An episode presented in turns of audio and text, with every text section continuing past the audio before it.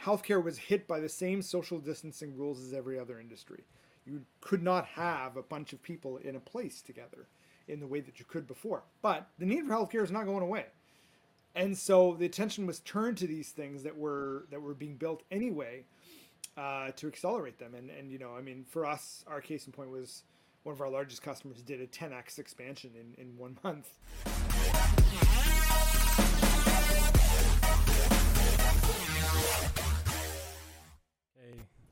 We got uh, Balaji from MedStack here today with us. Balaji, thank you for joining us. Thank you very much, Ravi. Happy to be here.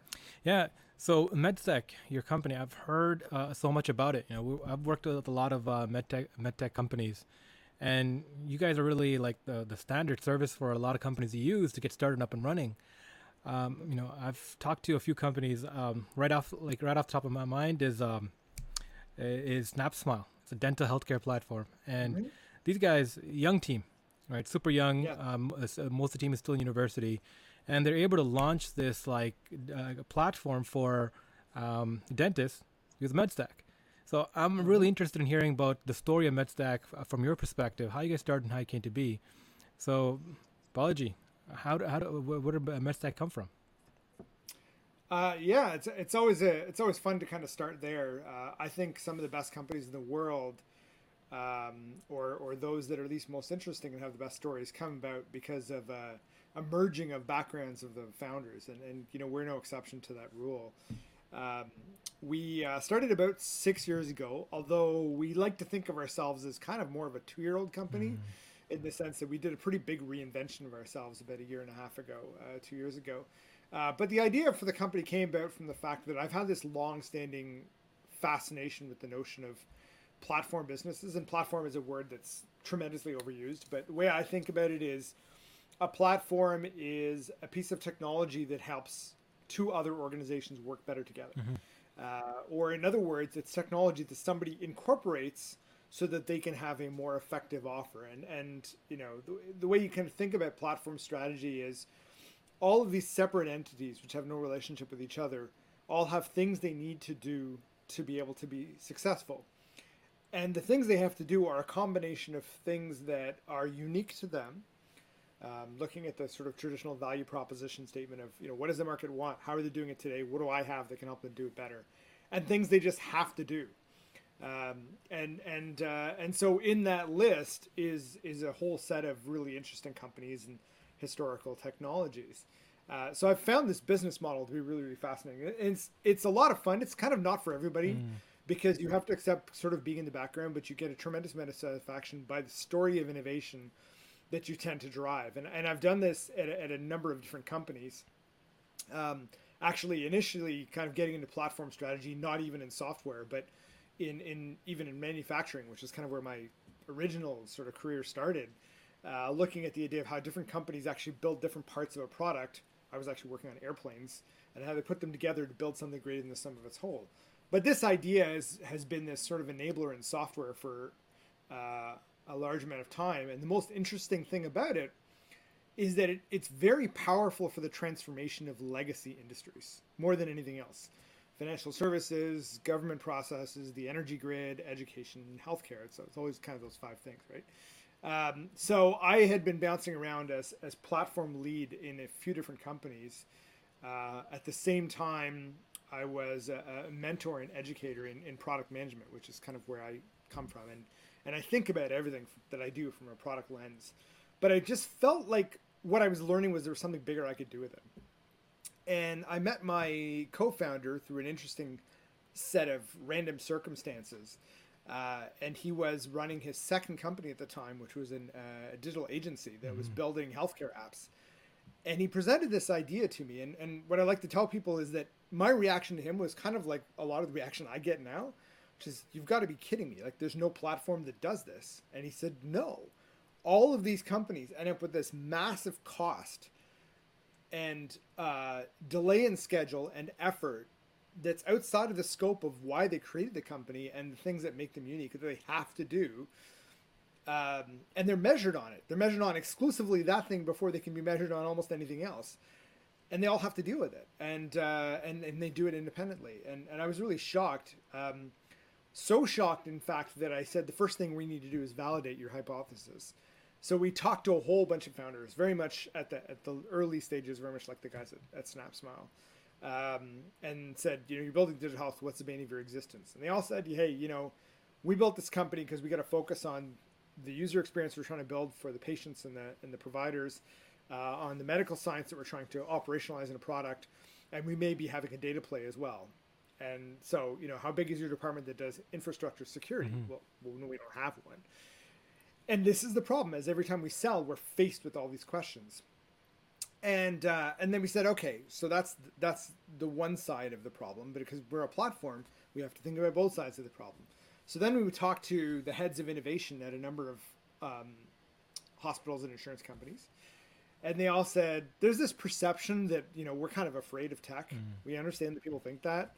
It's not true because the biggest challenge in healthcare is be able to deliver quality care over longer periods of time that are more data enabled and are connected across multiple people in the care continuum. And if you think of the fact that 97% of the cost of healthcare before COVID, and now this has just accelerated it, um, has been chronic conditions, these are these, these play well into the needs for those kinds of experiences. So they're desperately trying to onboard more um, uh, more cloud-based uh, digital technology but they ultimately have a responsibility for the safety of the patient and therefore the patient's data. So they have to be able to trust all the vendors they're working with. And they don't know how to do that if there's no evidence. Mm-hmm. And so this has created this kind of massive gap in the industry uh, that we said, okay, we're going to set about solving because we're going to focus on the one thing that these companies all have to do that they necessarily don't have the background to do. Yeah. Um, I mean, healthcare is such a beast too when it comes to like modernizing right? Um, I, I first heard like that the main issues when um, I heard about like this is back in the day about EMS records, right? Like the mm-hmm. the idea of like all the different equipment that hospitals might use, or uh, uh like you know, X-ray machines, MRI machines. They all of them like you know spit out data in like different file formats, sometimes completely unique sure. to themselves. And then you know it, there there's very little cross contamination, like uh, sorry, cross collaboration. So you can't have a mm-hmm. system like analyze multiple things at once because it's running different different file programs. Sometimes are proprietary and and that became like one of the one of the main things people are tackling. And since then, like the the health tech industry has kind of evolved, right? More more collaboration, more yeah. Interoperability, more integrations, right? So in, in terms of um, you know your particular problem that you solve with MedStack, the, the HIPAA compliance, right? Can we, can we talk a little bit about that? Like, what is HIPAA compliance and why is that so important? Mm-hmm. Yeah, uh, where it comes from is uh, first of all, HIPAA compliance covers lots of different things, but it was not created for the digital industry. This is an important kind of consideration. So HIPAA was written before Google was created. Um, but what it said was as an owner of a relationship with a patient, so a doctor's office, for example, you have a responsibility to uh, keep that data safe. Um, there's a couple of kind of origins for this thing. The first is that even the oath that physicians take when they get their license was amended in the 1960s to add the words privacy to it. We, we promise and commit to keep the privacy of our patients safe. Why? Because you want to engender trust. If you don't engender trust, then you can't deliver care because the patients aren't forthcoming with what's happening to them.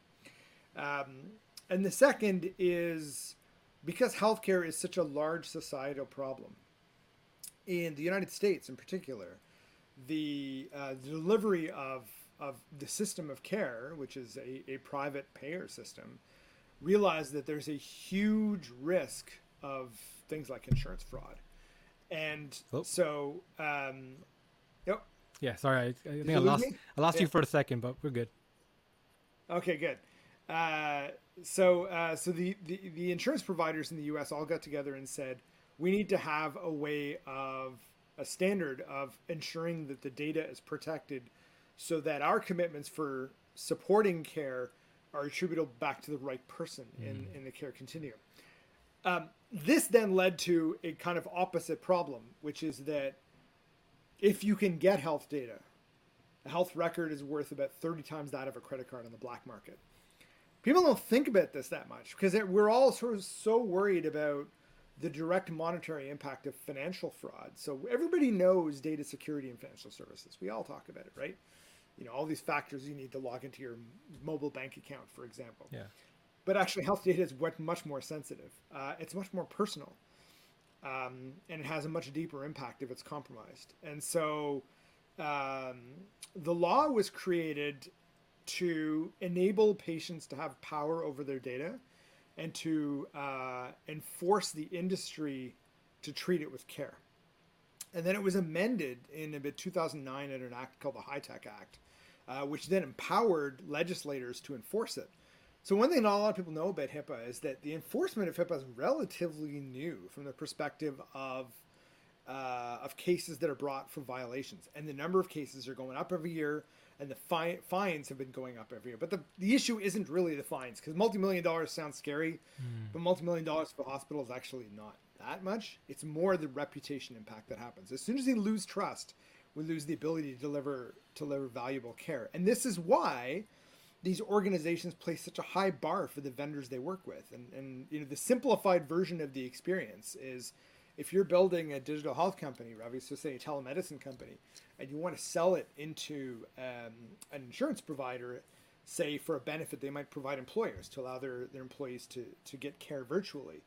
Uh, the innovation officer at that, that insurance company will be very excited by what you're doing. This is very innovative. It's you've put a lot of thought into this. We would like you to doing, but I'm not allowed to work with you until you satisfy my head of privacy, who is in charge of the message that we're keeping people's data safe. Think of it almost kind of like a PR function, but it, it's it's a business function within the organization. And my head of security, who sits in IT, who if there's ever a security breach, I'm going to yell at them. So they need to make sure they're satisfied. Mm. Two completely different people, and they will present to you this big long set of requirements that you need to meet before we can do any commercial work together and absolutely before I allow any of my patients' data onto your platform. Um, the reason for these audits is because HIPAA itself does not have a certification. This is the thing that makes it challenging. Actually, very few privacy laws do. Um, so then there's an audit that has to happen. You know, are you are you meeting the intent of HIPAA in the way that we actually see it? And there therein lies so much of the complexity in digital health. Mm. Yeah. So so HIPAA, right? Isn't that a more of a U.S. Uh, regulation? Is that is that is actually a regulation, right? It's a, it's a law. It is. Right. Yeah. And it, yeah, it's a regulation in the U.S. In Canada, and we in Canada, I think we have something like um, similar. It's PHIPA, if I'm correct. Well, in Canada, things are a little bit complicated. actually, uniquely so. It's not just compared to the U.S. Canada has kind of a unique approach to healthcare in the mm-hmm. world, mm. actually, because um, our prevent our our healthcare delivery is legislated provincially. Health Canada, you know, similar to the FDA, has responsibility for designating what's safe uh, and sort of national standards for healthcare, but the operations of healthcare run uh, provincially. So PHIPA, and I know it sounds like HIPAA, but actually they have nothing to do with each other in terms of an acronym, is an Ontario law. Uh, it actually only applies in Ontario. Okay. So here we are governed by two things. We're governed by a national general privacy law called uh, PIPEDA, Private Information Electronics Document Act. I'm missing a letter in there somewhere. Uh, and then um, the governance of our healthcare providers in each province. Uh, so BC has one, Manitoba has one, Ontario has one. Um, fortunately, what's really interesting from a digital health perspective the reason you hear everybody talk about HIPAA compliance, even in Canada, is because HIPAA is considered to be kind of the gold standard of what you need to shoot for. Usually, in most things, let's be honest, the US does not lead the world when it comes to data privacy and security, mm-hmm. but they do in healthcare. Uh, hmm. And they do in healthcare because it's it's energized by the private health insurance industry. So when we built MedStack, we're a Canadian company, mm-hmm. but when we built MedStack, we actually looked at the U.S. first and the reason we looked at the US first is because HIPAA was much better known and it was heavily enforced. And we shot for that standard.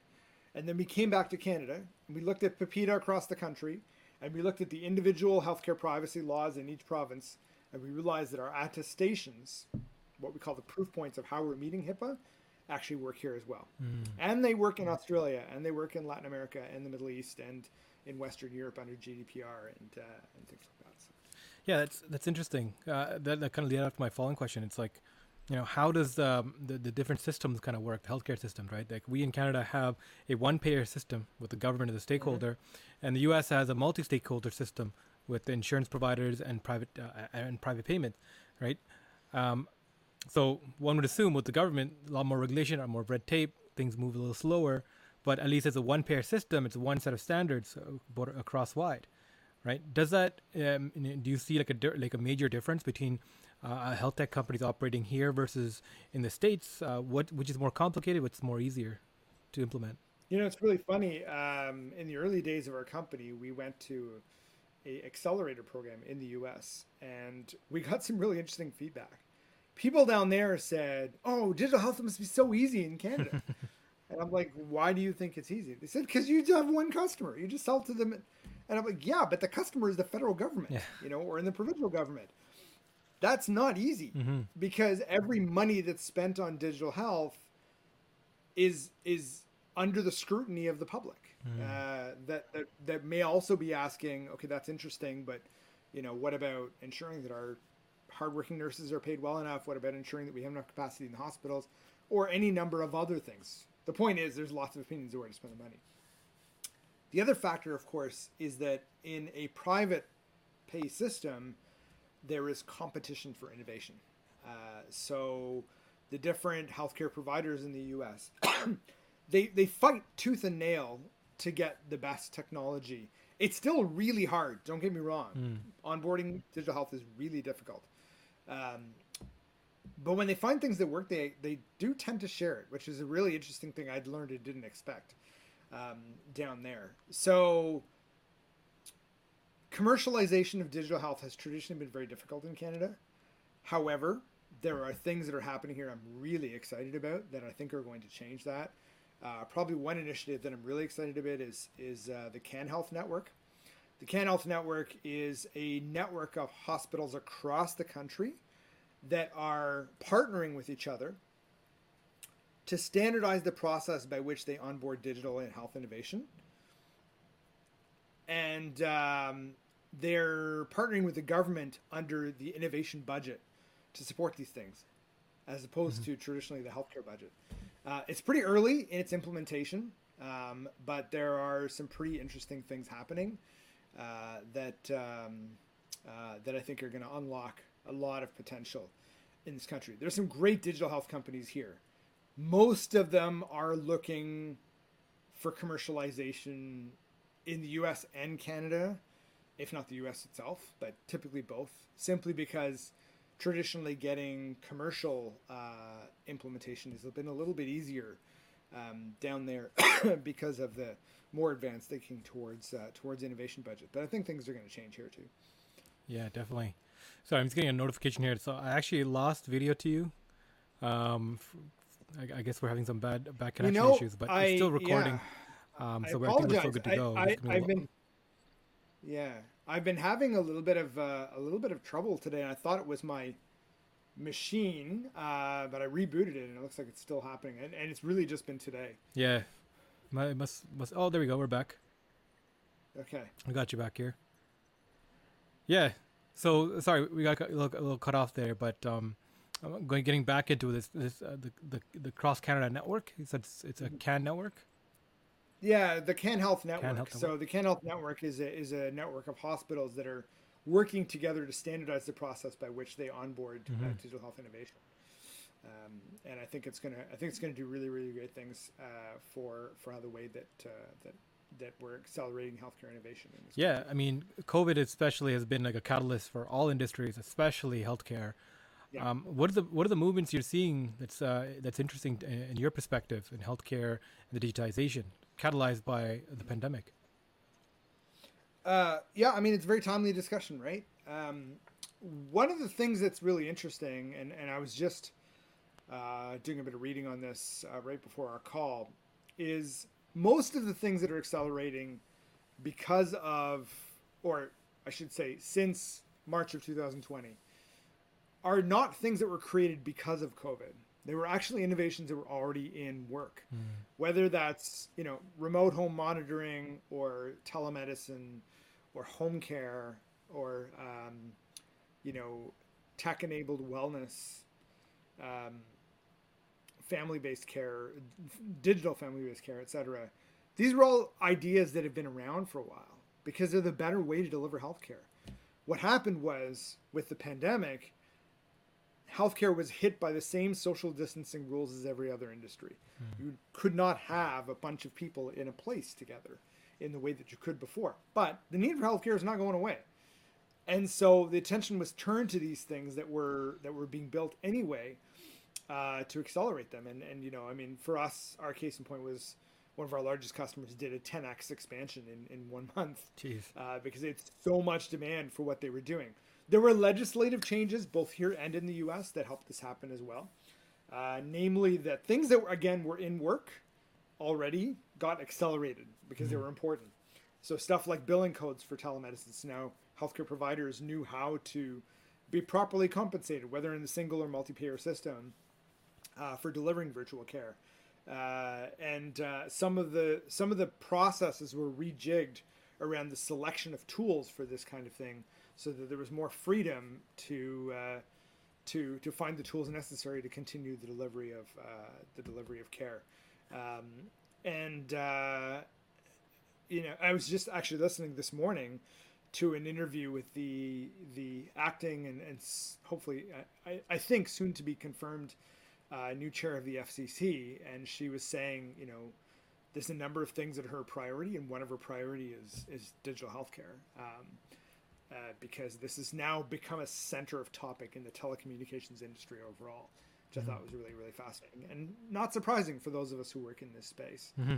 Um, the question that everybody's asking is what happens when life goes, you know, back to normal. Mm-hmm. Uh, I don't think we're going to go back to a world where we're all sitting crowded in, a, in an emergency room waiting for an appointment with a doctor uh, or in a waiting room of a family physician um, to the degree we were before. Some yeah. things will, will never be fully virtual. Some things require hands-on patient, uh, but many things do not. And um, and I think in the case of the example you started the call with, even things like dentistry can be more virtual than they were before. Yep. Um, uh, which which I'm finding really fascinating is this whole idea of not just tele telehealth or virtual care, but virtual care in verticals. Um, uh, we just uh, at MedStack we just signed on a new cu- customer that is providing a mobile optometry clinic. So it's like like an optometry clinic in a van. Um, which, is, which is a really really fascinating idea. Working with companies in the parking lot of the companies and um, and then using digital tools to help people you know get glasses essentially.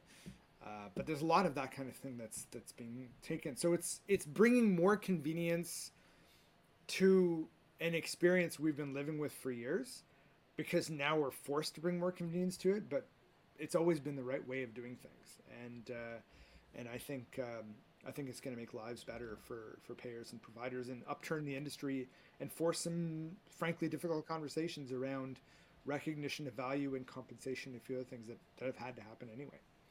Yeah. So speaking of the FCC, um, I was listening to also a podcast uh, uh, with uh, with uh, the acting head of the FCC. Uh, I think it's Jessica War Rorison.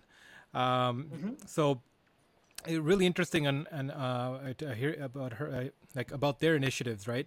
So one of the core concerns is that now that healthcare is being digitized and everyone's going to force it, especially do this, you know, dentistry, um, talking to your mm-hmm. family doctor, it's all virtual.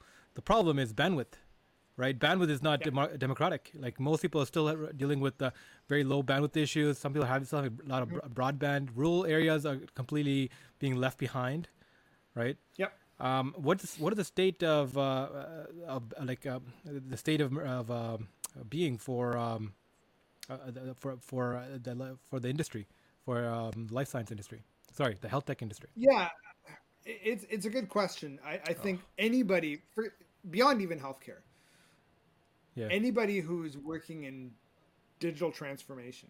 Oh. You still got me, Ravi? Yeah, we, we, we cut a little bit there, but we're good. All right. Anybody who's working in digital transformation um, has to constantly consider the fact that their use case is at least in part governed by the availability of access to the digital experience. And, and I think there's two really important things that that come out of that. Mm-hmm. Um, the first is the natural economic digital divide. So, if your platform requires advanced technology that not everybody has, um, how do you uh, how do you how do you address that? Uh, I, I was talking to a brand new company actually a week ago, who is um, uh, who's doing sort of tele telediagnosis. Um, and they're using some of the advanced sensors in the brand new iPhone for this. And their question to me was, you know, what does this mean? I said, well, you need to consider the fact that there's going to be an economic definition of who's got this device. Mm-hmm. Uh, you know, so they're using the lidar sensor in the iPhone 12 to do this, and and you know, it's fine. That's there's nothing wrong with that as long as you recognize it. Um, but I think uh, I think initiatives that are you know that are legislatively driven both here and in the U.S. around ensuring democratization to access to, to broadband uh, um, and the devices to use them will help with this kind of thing. I would say probably the biggest driver of that has actually been education. Yeah. Um, you know, kids got to go to school, and if they can't go to school, they can't skip school because they don't have uh, proper proper bandwidth. But the same is going to be true for for telemedicine as well, um, and not just in terms of bandwidth, but in terms of experience. So, you know, um, one question that comes up a lot is what happens if the if the digital health experience is so complicated that somebody who's not a digital native struggles with it? And uh, even here you know we we're we're supporting um, we're supporting virtual care for for my parents and i have to provide it troubleshooting for them this is mm-hmm. something that I think people who are designing these solutions have to think about. The yeah. good news is that we shouldn't think about this from the perspective of the baseline of what we know, because so much of healthcare, the early versions of digital healthcare, have been terrible from a UX experience uh, perspective. Mm. Those coming into digital health, especially in the entrepreneurship side, are coming from perspectives of other industries where user experience plays an important role in this kind of thing. So I'm I, you know, there, there's stuff we all got to be aware of, but I'm optimistic about it. Uh, the other new topic that is, you know, maybe a little bit more obscure, but mm-hmm. very important, um, that's coming up is the more digital tools we're building, the more we're bringing in advanced, um, advanced algorithms into the way our our solutions are being built, machine mm-hmm. learning, uh, machine intelligence, etc. And when you start dealing with the data points in your algorithms being trained through aspects of humanity, you have to start being really, really careful about bias in your data. Yeah. Uh, and this is something that's absolutely true because of the natural socioeconomic factors that drive the fact that some of the digital divide may actually fall in the same lines as physiological differences, whether it's you know race or age or or, or uh, ability or what have you. Mm. Um, and uh, I, I, actually have met in my journey a few activists, social activists, who are pursuing, um, especially some of the bigger tech companies, in making sure that as they build algorithms for things like digital health, that they remember that they have to put input into the training of those algorithms from a proper population base, and I think that's really important. Yeah, um, Andreessen Horowitz, um, the, um, the, the, the major investment fund, uh, they ha- they've been producing a lot of content about this, about data, data privacy, mm-hmm. data, like uh, uh, what what to do with data. And one of the one of the key points they made was like the change, the paradigm shift right now, and how companies organize and store data. So, the previously the the model was like they call the, I think the model was called um, a data lake, which is companies just take data and just pour it into into a server and just and, and just keep like a pool of it to be done with later on. And that's dangerous because it's a whole bunch of stuff is there, but also things get buried, so usability gets uh, gets lost. Then after that came like data warehousing, which is before data gets stored away, you first like you know treat it and you and, and you make sure it's stored away and, and you need to compile components for later use. Problem with that, it gets expensive, and then sometimes you're just cataloging things that you don't even need. So the new paradigm yep. is like something called a data data lakehouse, which uh, interesting interesting analogy but the idea is that you use the data as it comes in and store it as it comes in like so it's like a more dynamic shift i think technology's been allowing to do that but I, I guess the question is like what you said earlier like data like especially healthcare data being so valuable and so personal right? How do we ensure uh, better protections? You know, we, we saw Equifax get hacked. We you know we you know we we have these uh, you know uh, big institutions that you think you know have have the best most stringent uh, security measures go down, right? So anytime there's anything electronic involved, you know there's attackers involved, there's security concerns to be involved.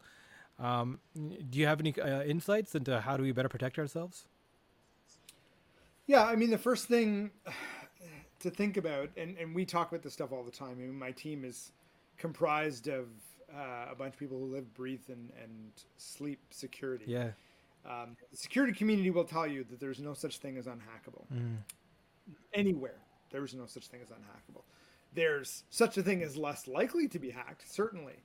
Um, but uh, generally, um, you know, the, the security paradigm is made up of, of three components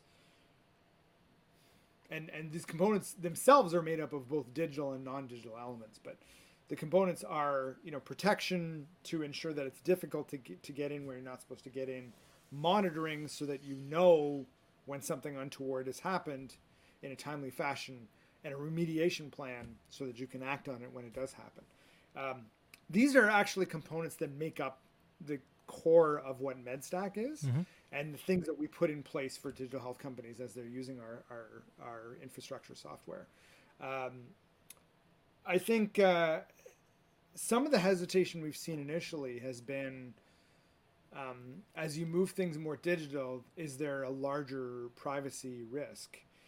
Uh, and and the answer is depends on your perspective. But if you're moving data from within an institution's own walls, to a place that is in the business of data. So hospital is not in the business of data, AWS is in the business of data, to use a very simplified kind of view of the world.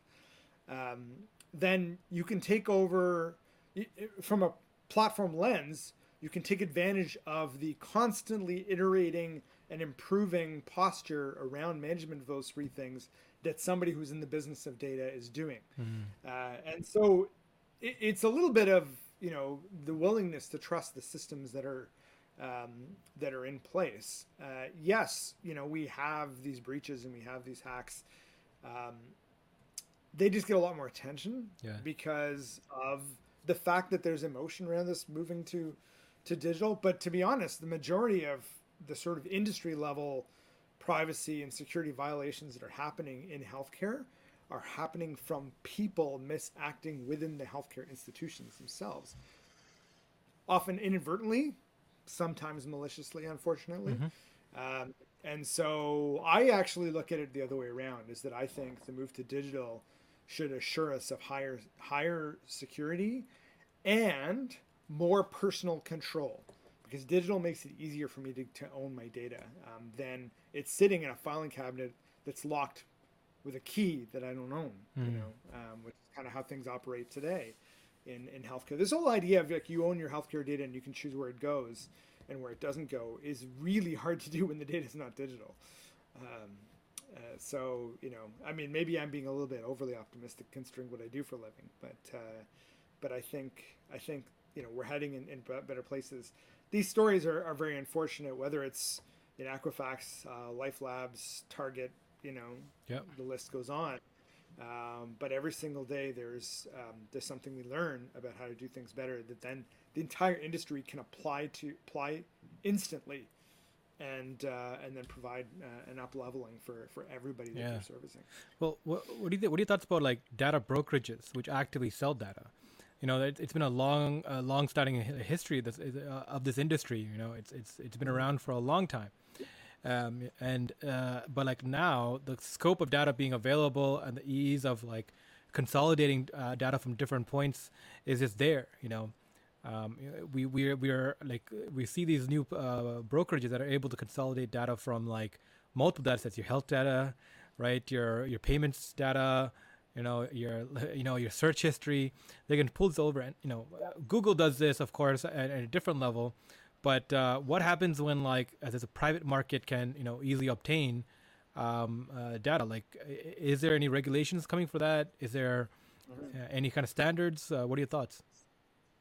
Yeah, uh, it's a it's a great question, a very specific one. It, it actually bleeds into a conversation I often have with our with our customers and prospective customers. So you get this uh, frequent statement that says, you know, I don't need to worry about compliance mm-hmm. as a digital health founder because um, my data is anonymized. That's like we get this all the time. The data is anonymized, so we don't have anything to worry about.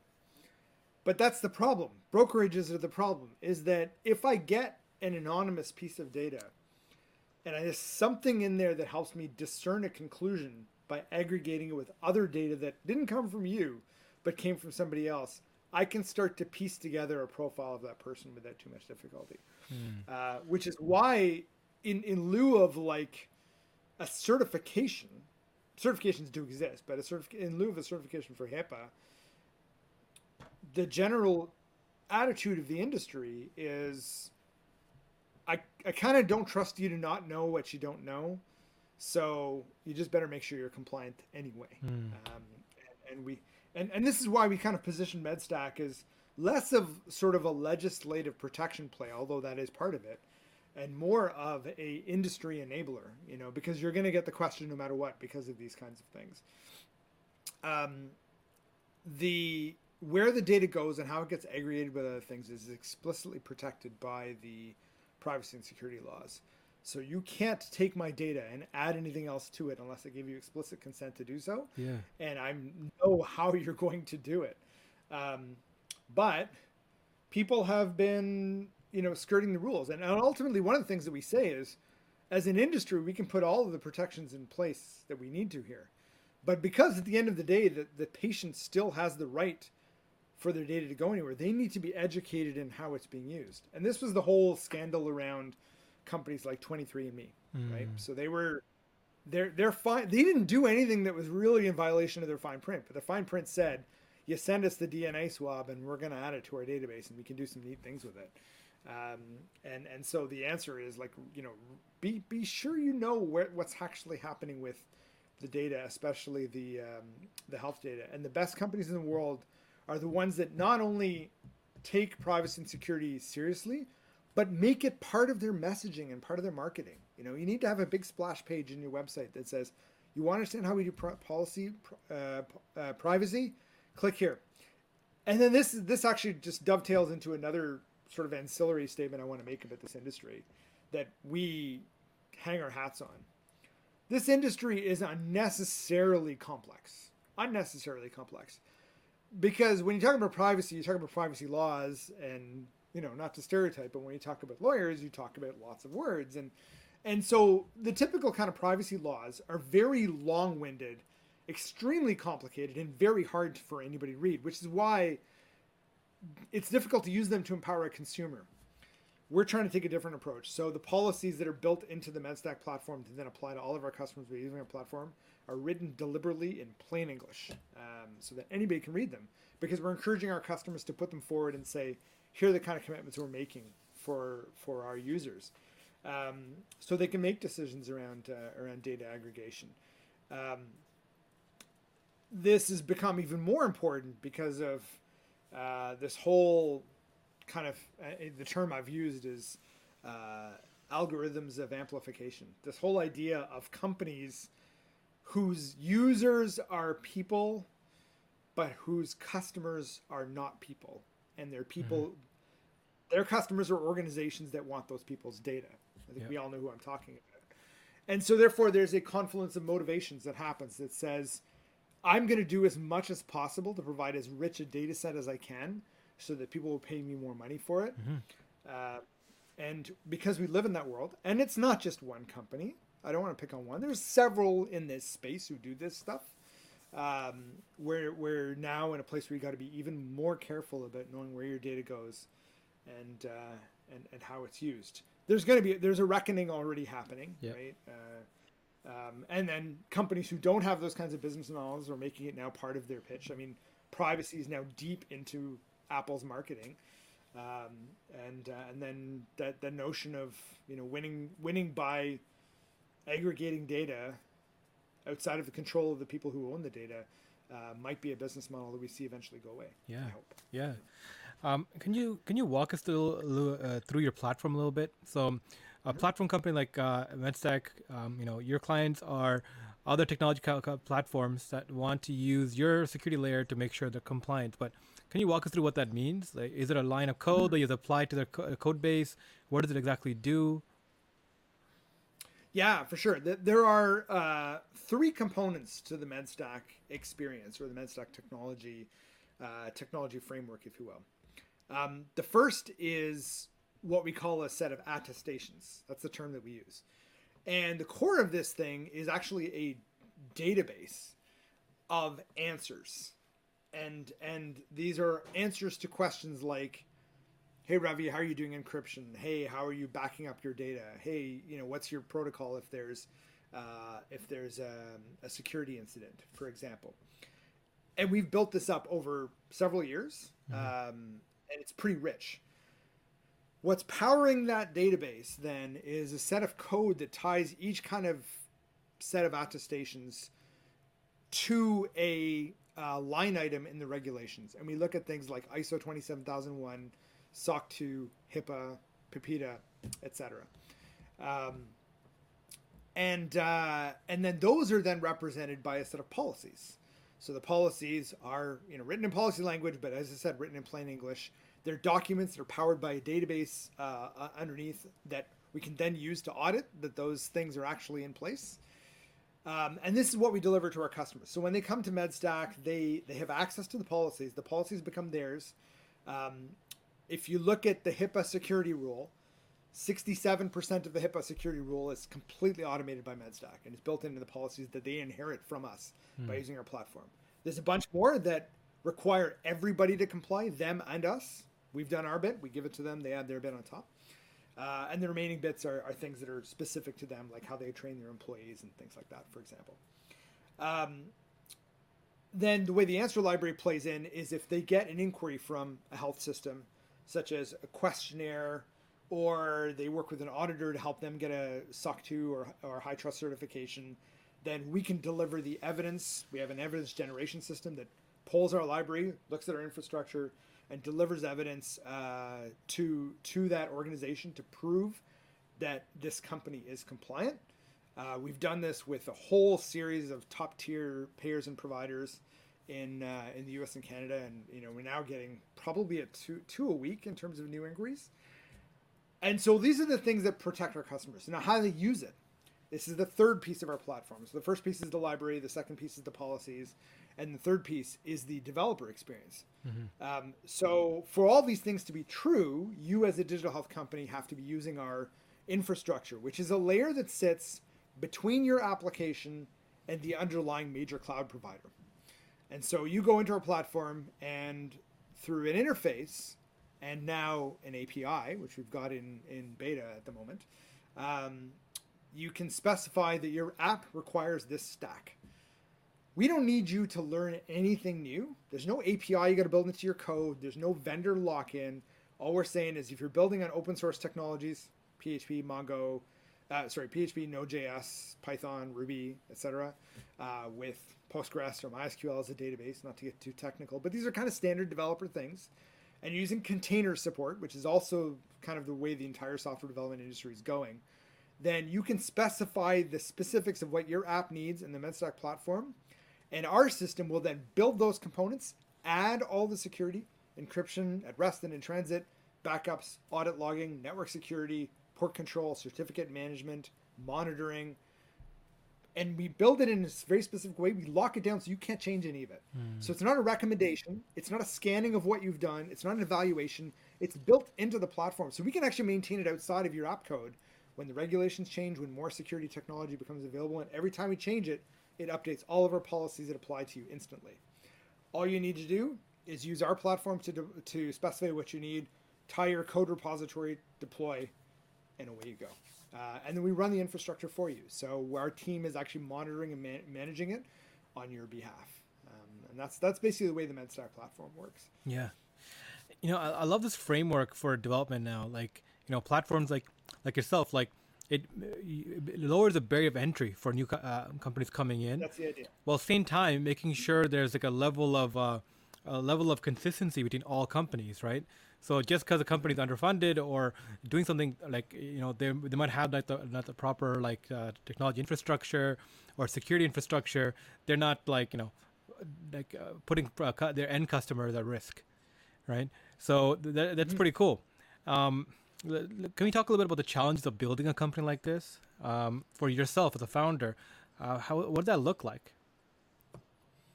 Difficult.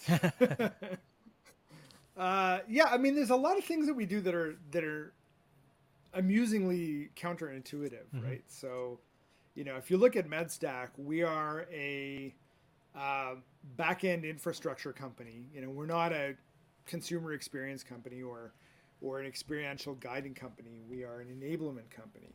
Um, secondly, we are like a lot of companies of that definition. Those who started, um, we're targeting small co- companies as our initial target. And finally, we're in an industry like healthcare. So any one of those things makes people really nervous. And we're doing all three of them at the same time. Yeah. And we did a major technology pivot in the middle of our of our history thus far. Um, but I wouldn't change any of it. It's uh, entrepreneurship has a responsibility to solve the world's hardest problems, and there are few problems more difficult than modernizing healthcare and ensuring people have trust uh, and, uh, and and ownership and security of their data.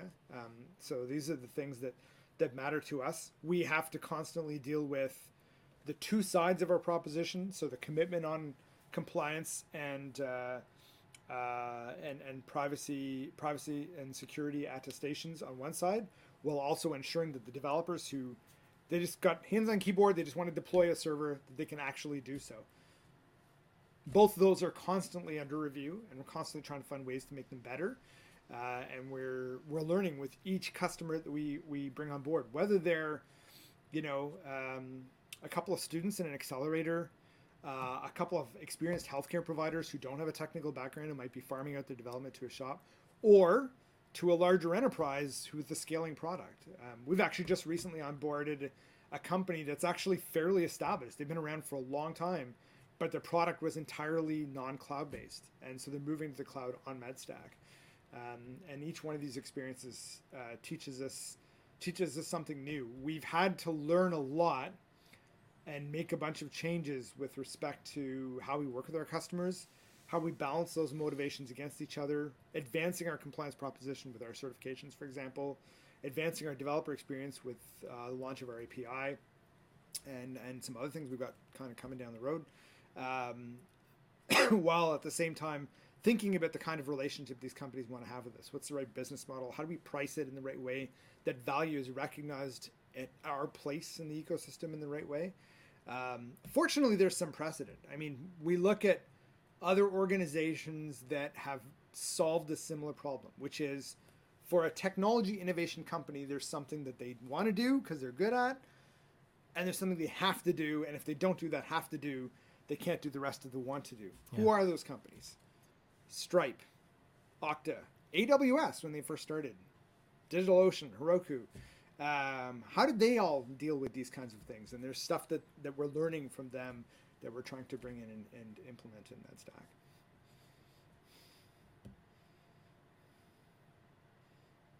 Yeah, sorry that, that we got we've got another pause.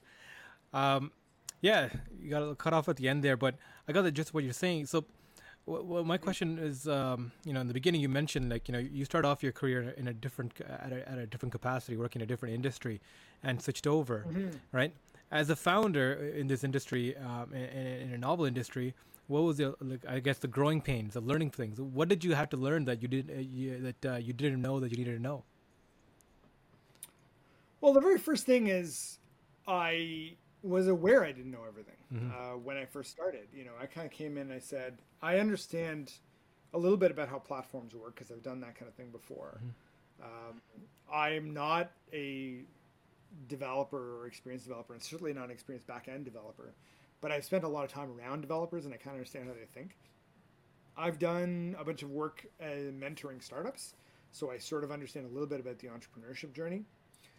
Um, and uh, I said, okay, that's where that's that's what I know. There's a lot of things I don't know, and I've always found in any capacity, whether you're dealing with employees or colleagues or customers or what what have you, it's best to just be upfront.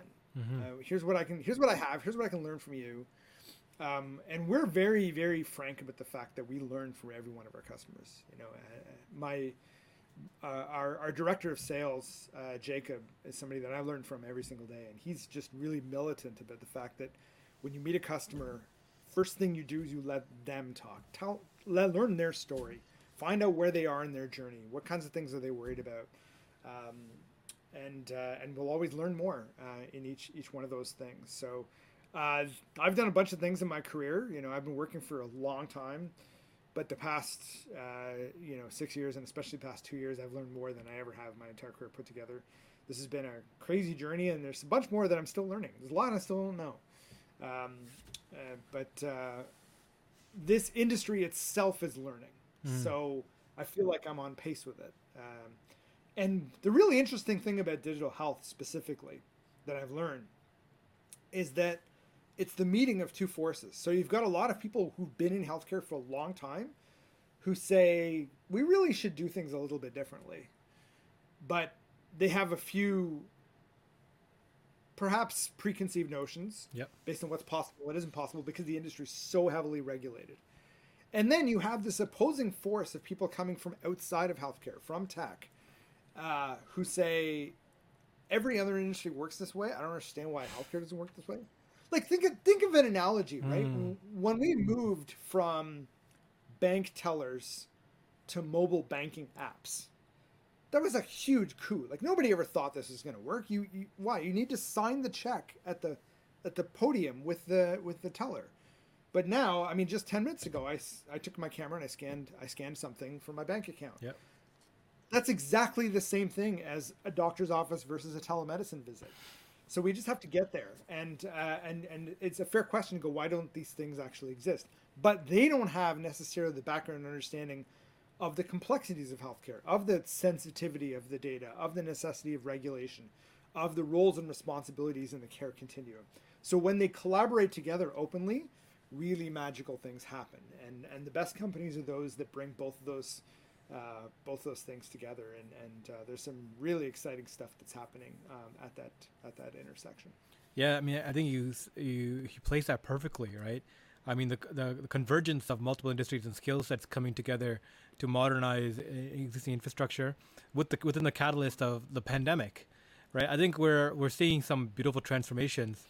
Um, you know, going back that I, I, I, tying to an older question, but know, what's the most exciting changes you're seeing right now? Any companies that you're working with or using a platform that really stand out? What's your hopes for the future? Yeah, uh, I mean, I, without naming too many companies sort of directly, but there's a field in digital health that I'm really excited about. Um, there's things that have to happen to really make it accelerate further than it than it has thus far, but I it, it really it really intrigues me and it dates back to one of the reasons we created this company. So the question to ask is if somebody is suffering from a condition and that condition can be treated through medication or through some kind of an assistive device or through therapy uh, or, or you know therapeutic practice all of those things are things that are prescribed and the pres- prescription of them is governed by a process mm. and a particular uh, economic model underneath them in terms of how compensation actually happens why can people not be prescribed an app and so this is I, I mean this was an idea that that i that's how i expressed the question seven years ago six seven years ago now I understand that it's actually an industry, and I wasn't the only one thinking about it.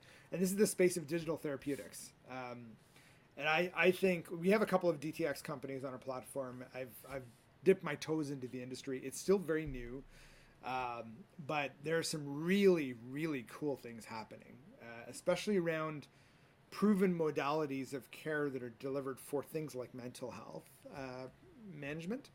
Um, whether it's as simple as you know meditative practice or immersive as a virtual reality type experience uh, we've got a really cool company on our platform right now called Healium that is uh, H E A L I U M uh, that's using VR for uh, for uh, story-based mental health therapy. Mm-hmm. Um, very very fascinating company, uh, and there's a few others we met in this space.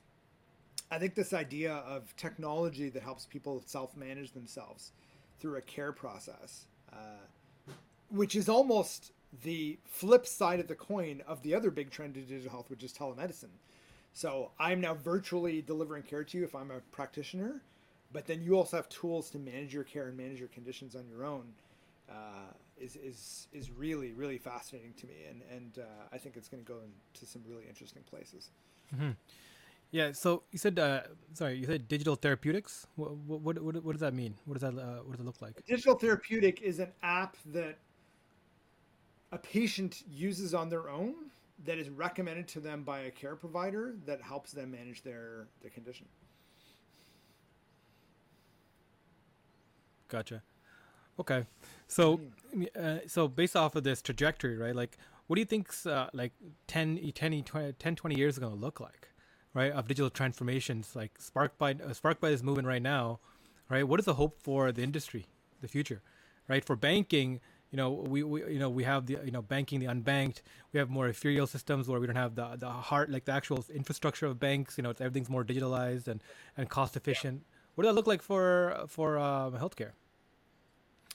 Uh, I think there's the digitization of healthcare is going to cause a blurring between things that were traditionally considered to be very separate, mm. uh, like the lines between on-point responsive care, preventative care, um, a, a, a, a, care program or therapy.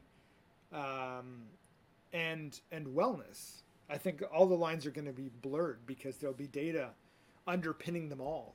Yeah. And um, I think that's the really interesting thing that's impacting all of these industries is is how things that are personal and how things that are delivered and then how things are technology enabled all start to interconnect into like a seamless experience. So, you know, just the way that I live my life and the whole notion of quantified self and the things that are observing how I'm living my life will then trigger a combination of recommendations and things I can do to prevent stuff, things I specifically need to do because of conditions that I have, and trigger an engagement with the healthcare industry and system when I need to to get the care that I need. I think that's where where things are things are going and the discontinuity that exists today between being at home and being yeah. in a hospital I think will start to blur um, a little bit. I mean, there's some people out there that go, hey, you know, AI is going to replace doctors. I, I don't prescribe to that. I don't think that's true. Uh, however, many industries of professionals have traditionally made their decisions based on precedent. And so we're now giving tools to help that happen faster and easier so yeah. that they can focus on the more human aspects of the things that they do going going back to AIs and doctors, um, two years ago, China did a did an experiment, right? Uh, they got like I think like 500 of their of their top uh, doctors uh, across the country, and uh, pitched them against a competition against an AI device. And what they what, they're trying to solve is like you know one third of medical diagnoses diagnoses are incorrect, right? Um, so they wanted to put the 500 of the top doctors, to, the top uh, physicians, um, eh, to diagnose uh, uh, diagnosis versus an AI system.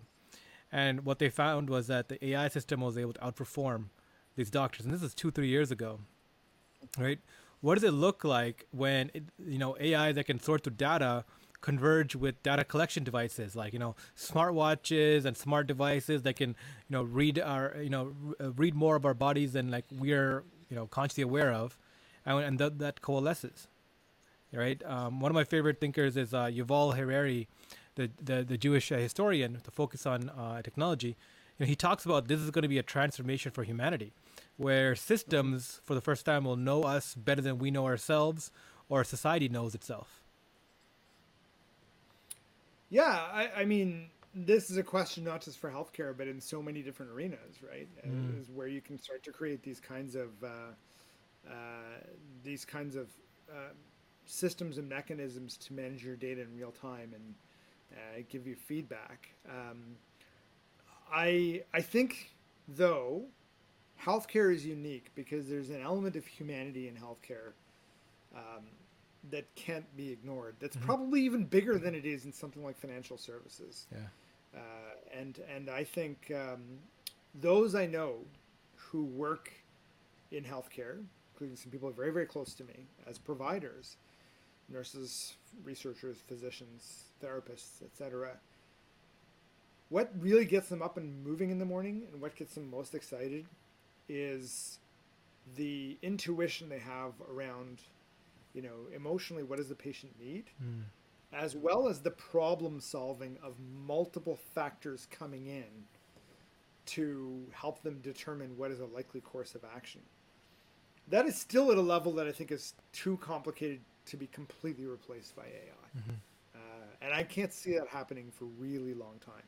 But what slows them down is being able to access the data they need in a timely fashion to be able to make those decisions. Like, how do we? There's a great quote I read somewhere that said that with the introduction of the electronic medical record, the quality of patient health documentation went up and the physician's perspective on the quality of care went down. And the reason is is because now you got to spend all your time doing data entry. um, and that's the problem. I mean, it was necessary, right? They were trying to create the EMR to get rid of the notion of the paper records that didn't move with the patient, but the user experience got impacted by it. So that's where an opportunity of machine intelligence and, and data fluidity can, I think, make a huge difference um, to allow the care provider to go back to focusing on, you know, the one-to-one interaction with the patient, which I think is so important.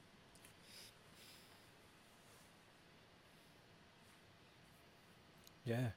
Um, I think I think you got it right there. Like, uh, you know, I, I, think that is the movement forward, right? Like machines replacing the IQ element uh, uh, that uh, the humans need, but humans providing the EQ, the emotional intelligence of dealing with other humans, blended together, are supercharged and uh, can perform better together than individually. Individually. Yeah. Yeah. I don't think I don't think it's any industry where this out of the, these five legacy industries I, I don't think anything it's as important as in any one of them as it is in healthcare. Yeah, definitely. Balaji, this has been uh, a great conversation. Thank you so much for joining us and uh, your, your insights into, into, into the future of digital health health has been uh, really insightful. And uh, thank you everyone who tuned in.